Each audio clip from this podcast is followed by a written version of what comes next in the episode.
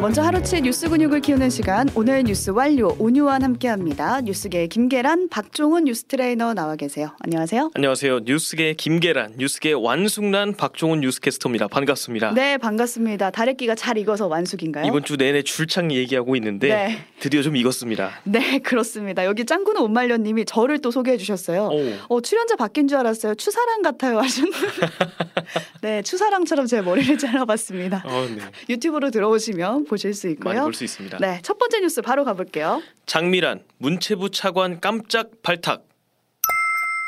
역도 영웅으로 유명하죠. 그럼요. 저희한테는 뭐 장미란 선수 딱 기억이 되는데 네. 선수 생활 이후로는 뭐 학생들 가르치고 있다 네, 이렇게 소식을 들려왔거든요. 네, 근데 이번에는 문체부 차관에 발탁이 됐네요. 그렇습니다. 윤석열 대통령이 오늘 15명 내외의 장차관급 인사안을 발표했는데 문화체육관광부 2차관에 장미란의 이름이 있었습니다. 음.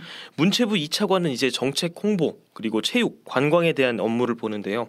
장미란이 지난 2015년에 용인대학교 박사 학위를 취득하고 어, 체육학과 교수로서 용인대 학생들을 가르치고 있었습니다. 인기도 좋았다고 하더라고요. 어, 네. 수강평을 살짝 봤는데 학생들 사이에서도 하나라도 더 가르쳐 주려고 하고 음. 수업 시간 꽉꽉 채워서 엄청 열정적으로 가르쳐 주셨다. 인기가 되게 좋았습니다. 근데 이번 발탁으로 교단을 잠시 떠나게 됐습니다. 네, 이렇게 장미란 선수가 차관 이 되면서 수영 선수 출신 최윤희 차관도 떠오르곤 네. 하는데 장미란 선수가 아니라 이제는 장미란 차관의 네. 행보를 기대해 보도록 하고요.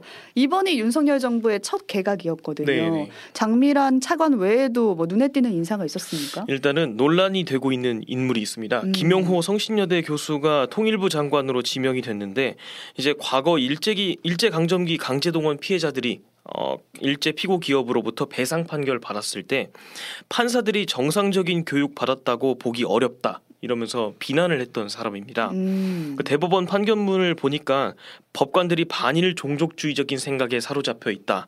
어, 정상적인 교육을 받았다는 법관들이 썼다고 볼 수 없는 판결문이다. 어. 이런 발언들로 논란이 됐습니다. 그 다른 발언으로는 뭐 김정은 정권이 파괴되어야 한다 이런 발언도 한 것으로 알려져 있는데 네네. 이 분이 간 자리가 통일부 장관이라는 네. 점이 좀 독특한 점 같고 앞으로 청문회 과정에서도 아마 언급되지 않을까라는 생각이 듭니다. 다음 소식으로 넘어가 보겠습니다. 정치권 강타한 반국가 세력 발언. 어제 윤석열 대통령이 자유총연맹 창립 기념식에 참석을 했는데 네. 여기서 했던 발언이 오늘 하루 종일 논란이었어요. 그렇습니다. 뉴스에 계속 나오고 있는데 음. 윤석열 대통령이 자유총연맹 축사를 하던 도중에 나온 발언입니다. 네. 문제가 됐던 부분이 뭐였냐면 반국가 세력들은 핵무장을 고도화하는 북한 공산 집단에 대해 유엔 안보리 제재를 풀어달라고 읍소했으며 음. 이러면서 말을 했습니다. 네. 또 아, 이게 종전 선언을 추진했던 전임 문재인 정부를 두고 아, 반국가 세력이라고 빗대면서 강도 높게 비판을 한 거죠. 음. 또 조직적으로 지속적으로 허위 선동과 조작, 가짜 뉴스와 괴담으로 대한민국을 위협하며 국가 정체성을 부정하는 세력들이 많다. 이렇게 얘기를 했는데 이게 민주당을 겨냥한 거란 해석이 많습니다. 네, 아마 이 소리를 듣고 민주당에서 가만히 있지 않았을 것 같은데요. 그렇습니다. 정말 일제히 반발했습니다. 우선 박광온 민주당 원내대표가 오늘 국회 조- 정책조정회의가 있었는데 국민들이 동의하기도 어렵고 용납할 수 없는 극단적인 표현이라고 했습니다. 음. 또 유인태 전 국회 사무총장은 오늘 김현정의 뉴스쇼에서 자기는 그 반국가 세력에서 검찰총장 왜 했냐 음. 어, 극우에 대한 신앙심이 깊어져가는 느낌이다 이러면서 비판을 했습니다. 네. 또 문재인 정부 인사들도 가만히 있지 않았습니다. 임종석 전 대통령 비서실장도 페이스북에 윤 대통령이 어쩌다 냉전 시대의 이념의 포로가 됐나 이렇게 적었습니다. 네, 일제히 민주당 측에서는 비판하고 있고 국민의힘에서는 어떤 입장인가요? 옹호하는 반응입니다. 음. 일단 김기현 국민의힘 대표는 정확한 팩트에 근거한 발언인데 민주당이 반발하는 것 자체를 이해할 수 없다 이렇게 밝혔고요.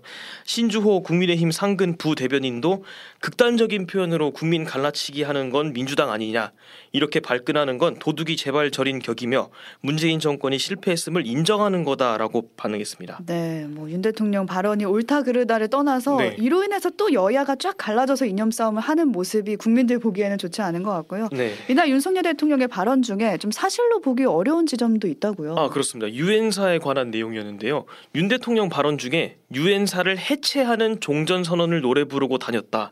북한이 다시 침략해 오면 유엔사와 그 전력이 작동되는 것을 막기 위한 종전 선언 합창이었다. 이런 내용이 있었습니다. 음, 근데 막상 유엔사는 종전 선언으로 자기들이 해체되지 않는다고 했습니다. 유엔사가 네, 2019년에 입장을 밝힌 적이 있었는데 한반도 안보 정세 변화에 따른 유엔사 임무와 기능의 변화는 없다. 어, 종전 선언은 유엔사 지위를 포함한 법적, 구조적 변화를 의미하는 게 아니라고 말했습니다. 그러니까 유엔사가 직접 종전 선언 해체설 자체를 부인한 불- 거예요. 네, 네, 맞아요. 그래서 그리고 실제 종전 선언이란 단어도 미국에서 나온 말로 알려져 있거든요. 지난 2006년에 부시 대통령이 한미 정상회담에서 북한과 종전 협정을 체결하겠다라고 노무현 대통령한테 음. 말을 했던 적이 있었고 트럼프 대통령도 2018년에 어 북미 정상회담 끝나고 조만간 종전 선언이 있을 것이다 이렇게 얘기를 한 적이 있었어요. 네, 뭐 최근에 국무총리 자문기구에서 문재인 전 대통령이 간첩이다 이런 발언도 네, 나왔었는데 좀 북한과 관련된 거친 발언들이 점점 많아지고 있는 것 같아서 우려가 네. 됩니다. 다음 소식으로 넘어가 보겠습니다. 문까지 따고 들어온 스토킹범.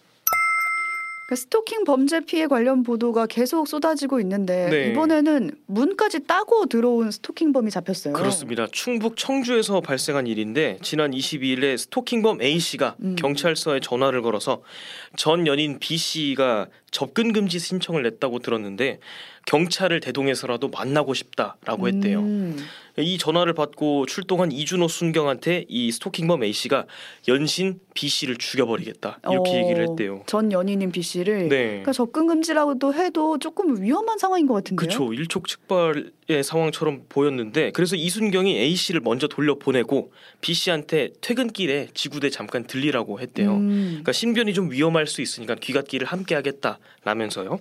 근데 B 씨랑 이순경이 이제 함께 집에 도착을 했는데 B 씨 침대에 A 씨가 누워 있었던 겁니다. 오, 문을 따고 들어와서 네. 어, 소름 끼치는데요. 네. 그러니까 스토킹범이 집안에 침대에 버젓이 누워 있을 거라고는 상상을 네. 못했을 거 아니에요. 그래서 바로 A 씨는 현행범으로 체포가 됐고 어, 조사 결과 열쇠공을 불러서 B 씨 집을 딴 걸로 전해졌습니다. 네. 그리고 범행 사유는 헤어지자는 이유를 듣고 싶어서 였다고 진술을 했다 하네요. 아, 경찰이 진짜 판단을 잘한 것 같고 그쵸. 집에 같이 안 갔으면 또 무슨 일이 벌어졌을지 몰라서 네. 정말 상상하기가 어렵네요.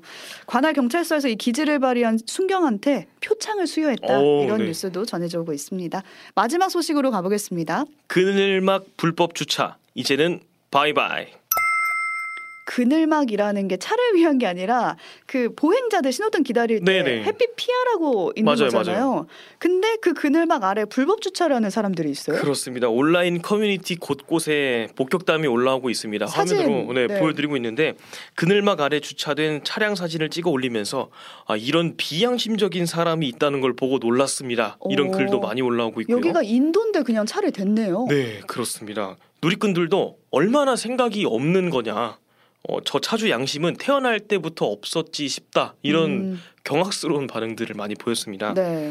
근데 7월 1일부터 이런 차량들 신고 가능합니다. 음, 원래 이제 불법 주정차 주민 신고제라고 해서 주민들이 이런 불법 주차를 휴대폰 앱으로 신고할 수 있었거든요. 근데 이 신고 대상에 그동안 인도가 빠져 있었어요. 어. 어, 그래서 지금 저런 사례들을 차- 신고할 수가 없었거든요.